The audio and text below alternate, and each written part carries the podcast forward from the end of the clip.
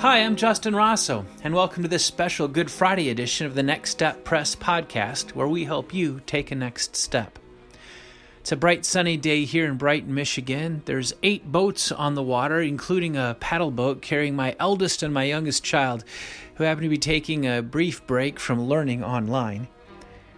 In today's episode, I'll be unpacking Kip Fox's song Thieves on a Cross. You can find that on page 57 of the hymn journal When From Death I'm Free. I actually preached the first part of this podcast as a sermon at Shepherd of the Lakes here in Brighton, Michigan for Ash Wednesday. That was just when sheltering in place had started during this time of COVID 19. And you'll hear me unpack Kip Fox's song verse by verse as we walk through selected verses from Luke chapter 23, the account of Jesus' crucifixion and the thief on the cross who prays, Jesus, remember me when you come into your kingdom. After you've heard that sermon and listened to the verses of the Kip Fox song, I'll welcome back Valerie Matyas, the lead illustrator for When From Death I'm Free. I actually got to tag this part on to our original podcast way back before we started sheltering in place, so you'll hear Valerie and me talking in the same room back when that used to be a thing. We'll actually get to look at Valerie's artwork on page 65. It's part of a visual faith experiment called a secret code prayer, and Valerie will let you know what she was thinking as she put pen to paper and prepared that visual faith experiment for us. Thanks for joining us today. This Good Friday seems a little bit crazy with everything going on in the world, and yet the focus of this Good Friday is the focus of every Good Friday Jesus Christ crucified for us. Thanks for joining us here on the Next Step podcast. Grace, mercy, and peace be to you from God our Father and from our Lord and Savior Jesus Christ. Amen. Tonight I want to sit with this hymn from Kip Fox, this song called Thieves on a Cross. You can find it in this When From Death I'm Free book. If you've got that at home, it's on page 57. And I want to sit with those words from Luke chapter 23 and, and maybe even go a little bit more in depth because Kip Fox has done a good job of mirroring his song with the text of Luke chapter 23. So, first, I want to back up to Luke 23, verse 32. This is the Jesus centered Bible. It's the New Living Translation, not the NIV or ESV, so it might be a little different from you, but you can follow along at home, maybe take some notes in your margin. Feel free to color or draw while we sit here together tonight and explore God's Word. Verse 32 of chapter 23. Uh, two others, both criminals, were led out to be executed with Jesus. When they came to a place called the skull, they nailed him to the cross and the criminals were also crucified, one on his right and one on his left. Kip Fox's song begins with this verse We are all thieves on a cross, meriting mutiny's cost, destined to suffer eternal loss. We are all thieves on a cross.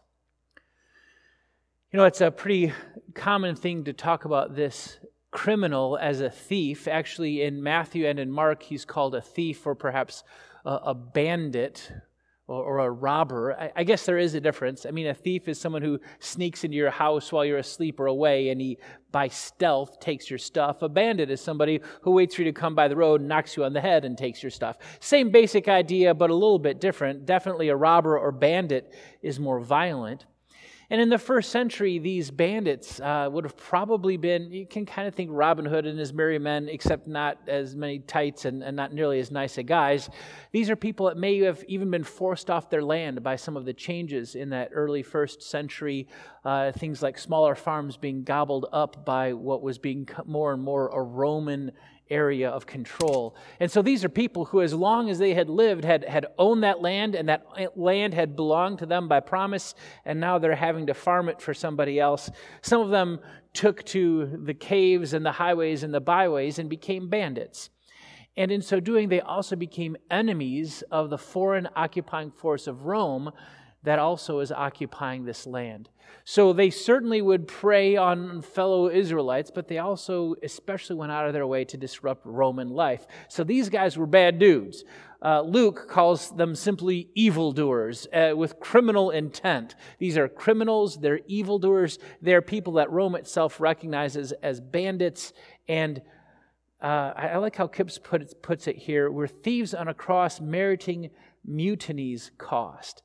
To be crucified like this is probably be, to be seen as someone who has rejected the authority of Rome to be a part of an insurrection or a mutiny, even if that meant hitting Romans over the head and taking their Roman coins.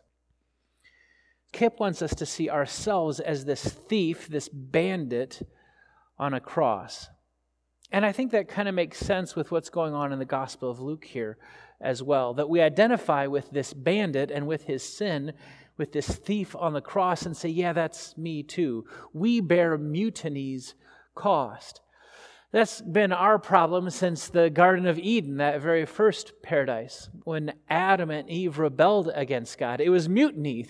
It was mutiny at its heart that caused Adam and Eve to, to break their relationship with God, to side with Satan, to become bandits and mercenaries and insurrectionists, people rebelling against the authority of the God who loved them and created them and, and walked with them in that garden paradise.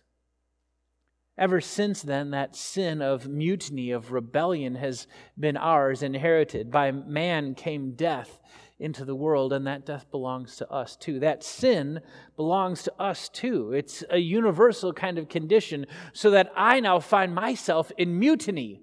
I find myself as a re- rebel. I'm a thief on a cross, meriting mutiny's cost.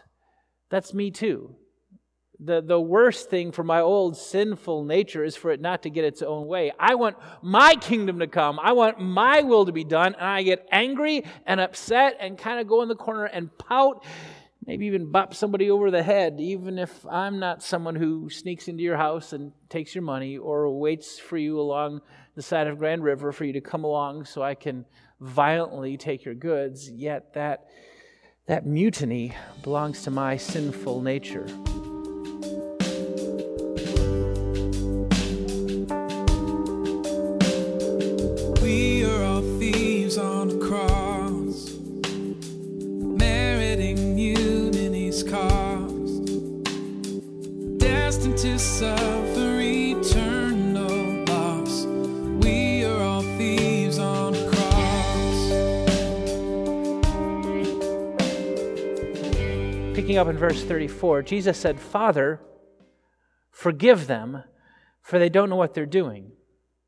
And the soldiers gambled for his clothes by throwing dice.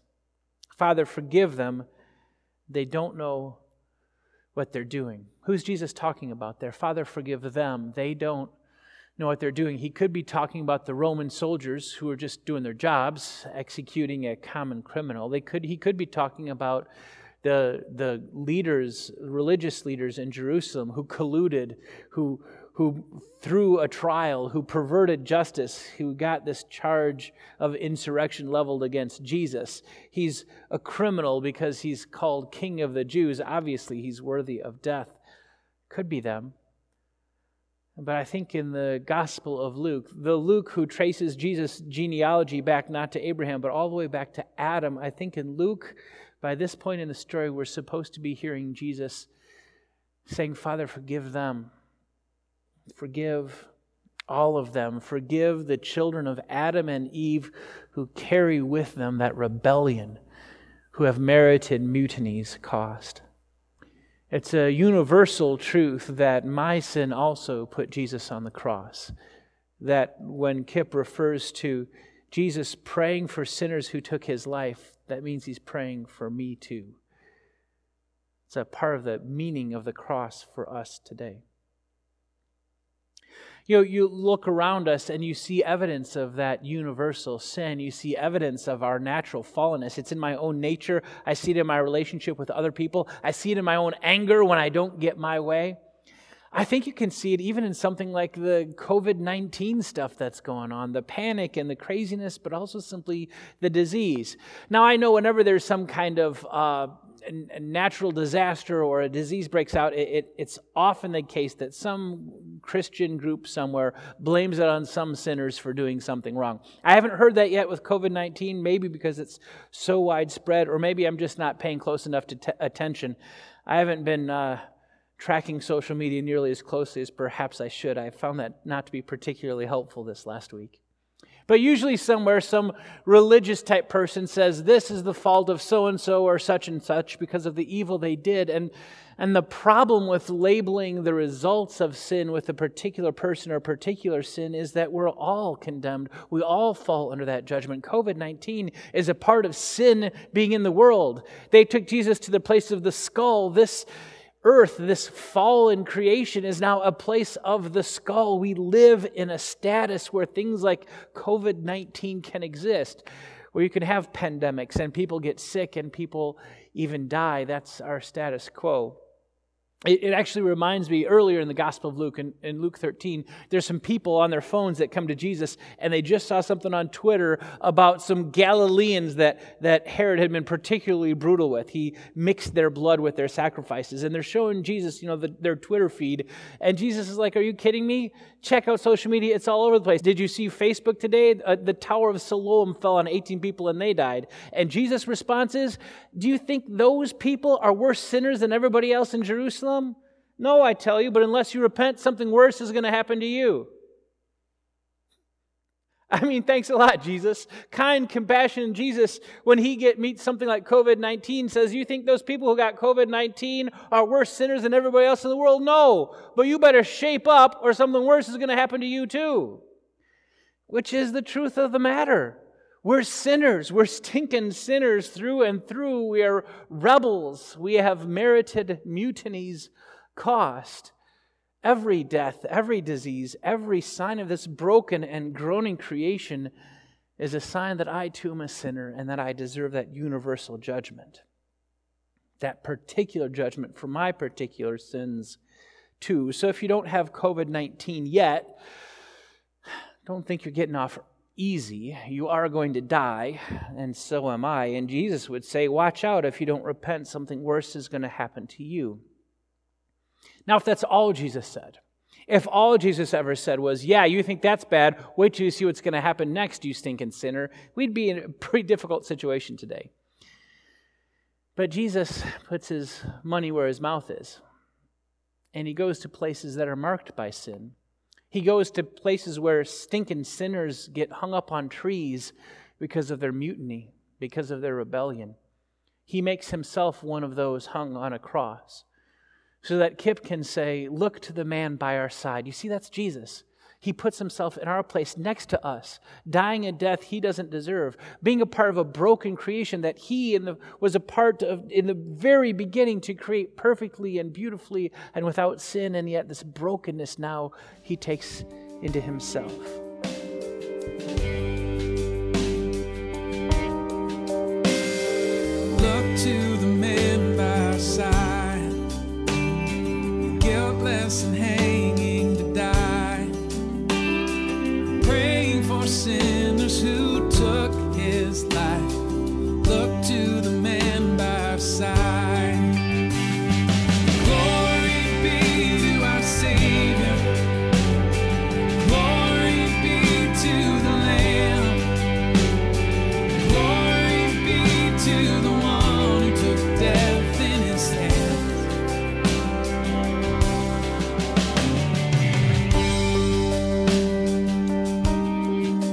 That's what this rebel, this thief on the cross does. He looks to the man by his side and, and look at some of the things this rebel sees. First of all, he G- hears Jesus pray this universal prayer of, for forgiveness. Father, forgive them. Forgive them all, these sons and daughters of Adam and Eve, for they don't know what they're doing. They are a part of a broken and sinful world. And then this thief on the cross sees the man by his side as the leaders scoff at him. He saved others, they said, let him save himself if he really is God's Messiah, the chosen one.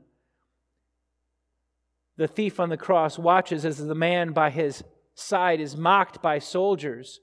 They call out to him, If you are the king of the Jews, save yourself. And they put up the placard, a mocking placard of the crime of mutiny for which Jesus was convicted to die Jesus of Nazareth, king of the Jews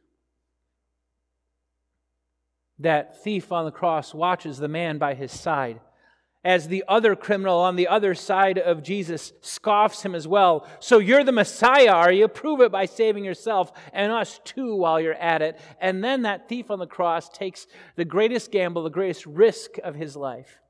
Here on the cross, this thief encounters the risk of Lent the risk of knowing Jesus, the risk that you're invited into tonight as well. You see, the thief has nothing or almost nothing left. He's got one last chance to justify himself, to look good in the eyes of others, to join those who are mocking Jesus and place himself above this man on the cross. And instead, the thief, who knows he's a sinner, who admits and confesses he is only getting what his deeds have deserved, also confesses Jesus as the true Messiah. In the face of religious leaders who mock him with the words, This thief professes Jesus as king. This thief rebukes the other criminal, the other bandit, the other mutineer, and says, Don't you fear God, for we're under the same sentence, but we justly this man is innocent. It's the first time in the Gospel of Luke that a believer declares Jesus to be innocent. And then he turns to the man by his side, this, this Jesus who has entered into a place of judgment so that he could be next to sinners. And he takes hope that that prayer, that universal prayer, Father, forgive all of them, might also be true for him, a stinking sinner who's dying for sins he has deserved. And that thief on the cross turns and looks dead at Jesus and says, Jesus. He calls him by name. Isn't that beautiful? He doesn't say Lord, he doesn't say Master. Oh, he thinks he is Lord, he thinks he's Master. He doesn't say my King, although he claims him as his King. This man, this dying man, looks at this broken body on the cross and says, Jesus, remember me when you come into your kingdom. What a gamble. What a risk to stand with someone who's being mocked and ridiculed, to throw it all in with this Jesus who's dying on the cross as if perhaps he could save others by not saving himself. Hmm. The thief's gambit pays off. He risks everything, what little he has left. He lets go of his own self justification lets go of his own desire to be right for his own will, for his kingdom to come and his will to be done, and turns that over to Jesus and says, Lord, your will be, your kingdom. Remember me when your kingdom comes and your will is done. And this universal prayer, this universal absolution of Jesus turns into a very particular promise to a very particular sinner. Truly, I tell you, Jesus says, today, today, today you will be with me in paradise. In paradise, that original relationship, the garden restored, not just heaven, but, but walking and walking with God. It's the very end of the story, breaking into this point to be present. It's, it's the eternal victory coming into this moment, even in the midst of darkness and suffering and death. It's God's resurrection life being present here on the cross. For if this, if this thief is joined to Jesus in a death like his, well, then he will certainly be joined with Jesus in a resurrection like his. That's the risk we face tonight, too. That's the risk we face this Lent as we encounter a Jesus crucified for us, a Jesus who enters into our broken and sinful world, a world full of disease and fear and confusion and doubt, a Jesus who places himself under judgment for our sakes. We have this risk to take, this choice to make. Do you hold on to making yourself look good? To being confident in yourself, to having confidence in, in your own kingdom, in your own will? Do, do you hold on to protecting yourself and your family? Do, do you hold on to your wishes and your desires? Do you hold on to anything that can make you look a little bit better than the person next to you? Do you hold on to that? Or do you take what little you have left and place it at the foot of the cross? Having heard the universal prayer of Jesus for forgiveness, do you dare to ask this very personal Jesus a very personal question? Jesus, remember me. Remember me, Jesus when you come into your kingdom, when your kingdom comes, when your will is done on earth as it is in heaven, remember me. I got nowhere else to turn. I got nothing left to give. Anything I would hold on to that belongs to me, that is of my own, that makes me look good in front of other people, Lord, Lord, I let go of that so I can cling to you. Look to the man by our side.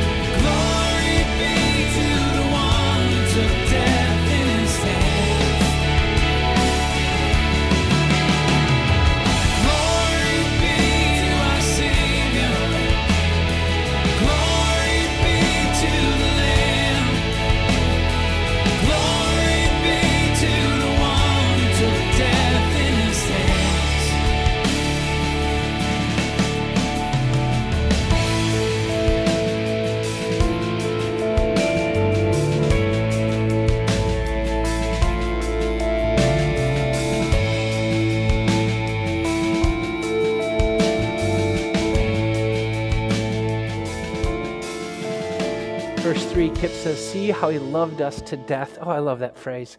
Thanks, Kip. Thank you for that phrase. See how he loved us to death. Weep now and beat on your breast. Kip's quoting the last few verses of Luke chapter 24. The people saw Jesus die. They saw Jesus take his last breath. They saw Jesus take the same risk that the thief had to take. Jesus himself, in the face of evidence to the contrary, trust that his father still loves him. Trust that this relationship with the father will not be eternally broken. Trust that even though his story is ending in death, death will not have the final word. Jesus says, Father, into your hands I entrust my spirit. Jesus takes that same risk that the thief does. He trusts his father in the face of death.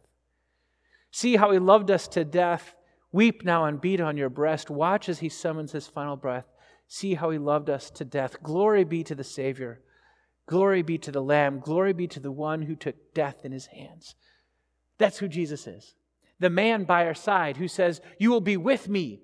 That is paradise to be with Jesus. He's the one who took death in his hands, who, who saw our sin and saw our shame and was willing to offer his perfect hands in the place of ours.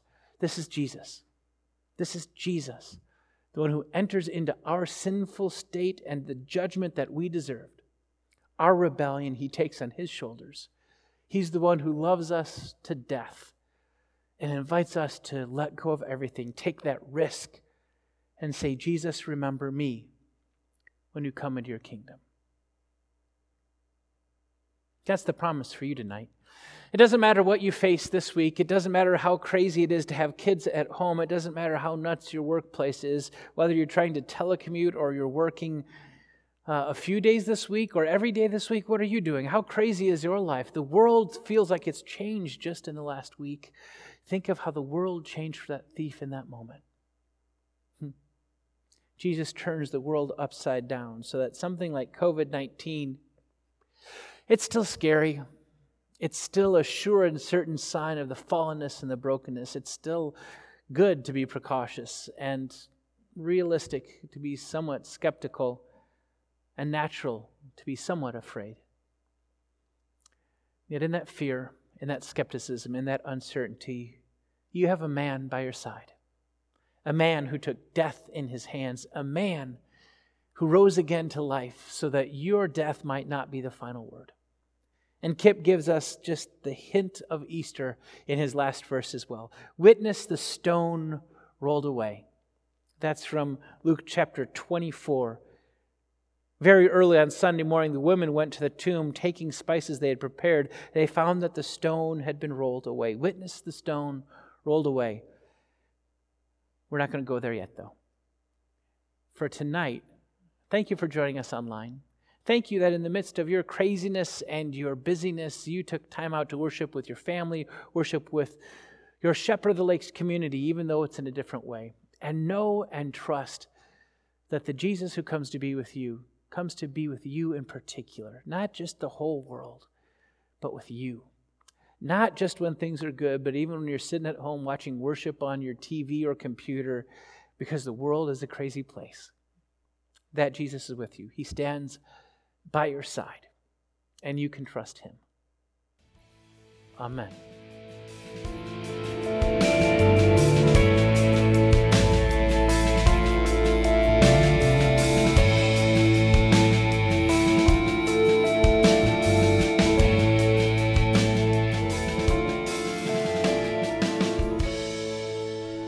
Valerie Matyas, thanks so much for joining us back on the Next Step Press podcast. Absolutely. Thank you for having me back. Uh, we've talked about the secret code prayer in the past. I was just wondering, how did this artwork come about for page 65? Sure, so this is kind of unique. Um, you'll notice that on the visual faith experiment on page 64, at the end, the prompt says, then write Father forgive in colorful letters above your prayer. So I knew that Father forgive was going to be on the top. That's Jesus' plea, but it's also our plea. Yeah. Um, our plea is also the Jesus remember me. But what you'll notice is that my prayer, all of my my confession, all of my junk, everything that I'm going to put in the secret code prayer is resting smack dab securely on what would be Jesus' cross behind. So you notice the two thieves on the cross on the side. We are all thieves on the cross. I am those thieves. And the reality is, I'm both of those thieves. I'm both the one saying, Remember me, and I'm the, also the thief saying, What are you doing here? Why isn't my life better? Yeah. And so we're all thieves on the cross, and yet Jesus remains the one that they're looking towards and focusing on. So all of my prayers, all of my sin, all of everything um, rests on his shoulders, and he has shoulders that are big enough to take it. I love that idea that this Jesus remember me is our prayer, our plea, and the Father forgive is also our prayer, but it rests on Jesus' prayer. It's his prayer first. It's his prayer when we were completely ignoring him. He intercedes on our behalf. Yeah. He is my high priest. He can forgive my sins. And not just for the one week, for the forever. And and I love that image of Jesus interceding for us kind of even when we didn't want him to. Ah. So I'd, I'd rather be I'd rather be the thief on the cross who's saying, Jesus, remember me. And even when I'm the Roman soldier, he's still praying, Father, forgive them. Father, forgive them. That's really powerful. Is there anything else about this picture that you wanted to talk about? The stones at the bottom uh, remind me that my hope is built on the foundation of Jesus. And then that stormy kind of thing mm-hmm. that's happening up in the sky. I think sometimes we forget that Good Friday was a really crazy day, mm. if you were to read the narrative. That at one point the sun hides itself. It's pitch black in the middle of the day. Mm. Anyone there knows something big just happened. There's an earthquake. The, the the temple curtain is torn into two. So I, in trying to somehow visually portray that Good Friday um, not not only um, was the history of the world changed, but creation itself reacted to the event. Hmm. Yeah, I love how you've got that. So the the the difference from the top of the image to the bottom, the, all the swirls and the, the, the lines that kind of really go with the banner, and then on the bottom, the, the squares of the secret code prayer almost blend right into the stonework too. Right. It's a really cool, right, right. Yeah. really cool image. Yeah. This was a joy to make. This uh, really got me thinking, and I'm hoping that the participants that interact with it will also be um, drawing closer and thinking. Yeah, the Secret Code Prayer was one of the very first visual faith tools you taught me, mm-hmm. and uh, it's a real it's a great way to focus your prayer. And I think this uh, prayer of confession, we get one on Easter Sunday too, and it's uh, it's actually going in the other direction. Would you just say a word about that too? This one's kind of up and oh. down, the other one's going left to right. Yeah. How, tell me about more about that. Yeah. So on page 65, you'll notice that the secret code prayer is kind of more of a portrait, and then when we see the secret code prayer again, on page 115, it's actually a landscape. And it really doesn't matter which way you orientate your card to do the secret code prayer, but there is a difference here. So, what happens on Good Friday and how you pray in that way in the confession and I am a thief on the cross, and then how I might pray on that Easter morning when I get to say that word on page 115 that we have buried for a time. That you're um, not going to say right now. Right. Because it's Lent. Right. But my, my emotion is so different, right? Um, I am still me I am still the same person, and yet um, He has changed me. He has transformed me, and how I, I can approach my prayer and what I want to pray about can be different, and that's mm. okay, and, th- and that's that's great. So is that like a right way or a wrong way to do the secret code prayer? Like, do you, do, you do portrait or landscape, or is I there tell, like? I tell people there's no right or wrong way to eat a Reese's. There's no right or wrong way to visual visually pray. It's the pause, the focus, and the visual reminder. Awesome. Yep. Thanks so much. God bless your Good Friday uh, celebrations and Thank your you. resurrection feast. Thank you so much. Thanks, Valerie. That was Valerie Matyas, lead illustrator for When From Death I'm Free, a hymn journal for Holy Week from Next Step Press. You heard Valerie talk about the secret code prayer. I'll put some more information about that visual faith experiment in the description of this podcast. And you heard music from Kip Fox. You can find more information about Kip on kipfox.com. Special thanks to our friends at Shepherd of the Lakes who invited me to preach Ash Wednesday as a part of their worshiping community. And special thanks to all of our Next Step patrons. We couldn't produce a podcast like this without their help. In fact, just today we got a new $25 a month patron. Joy, thank you so much for being with us. Thank you for being on board. Thank you for valuing the resources that we're putting out to help people delight in taking a next step following Jesus. Now, as you walk into Good Friday and Holy Saturday and look forward to Easter Sunday and the celebration that that brings, may the Holy Spirit guide you and protect you. May He watch over you and draw you closer to Jesus. May you experience Jesus as the man by your side who comes to join you in the worst imaginable places so that you might be his now and forever. We'll see you next time at Next Step Press.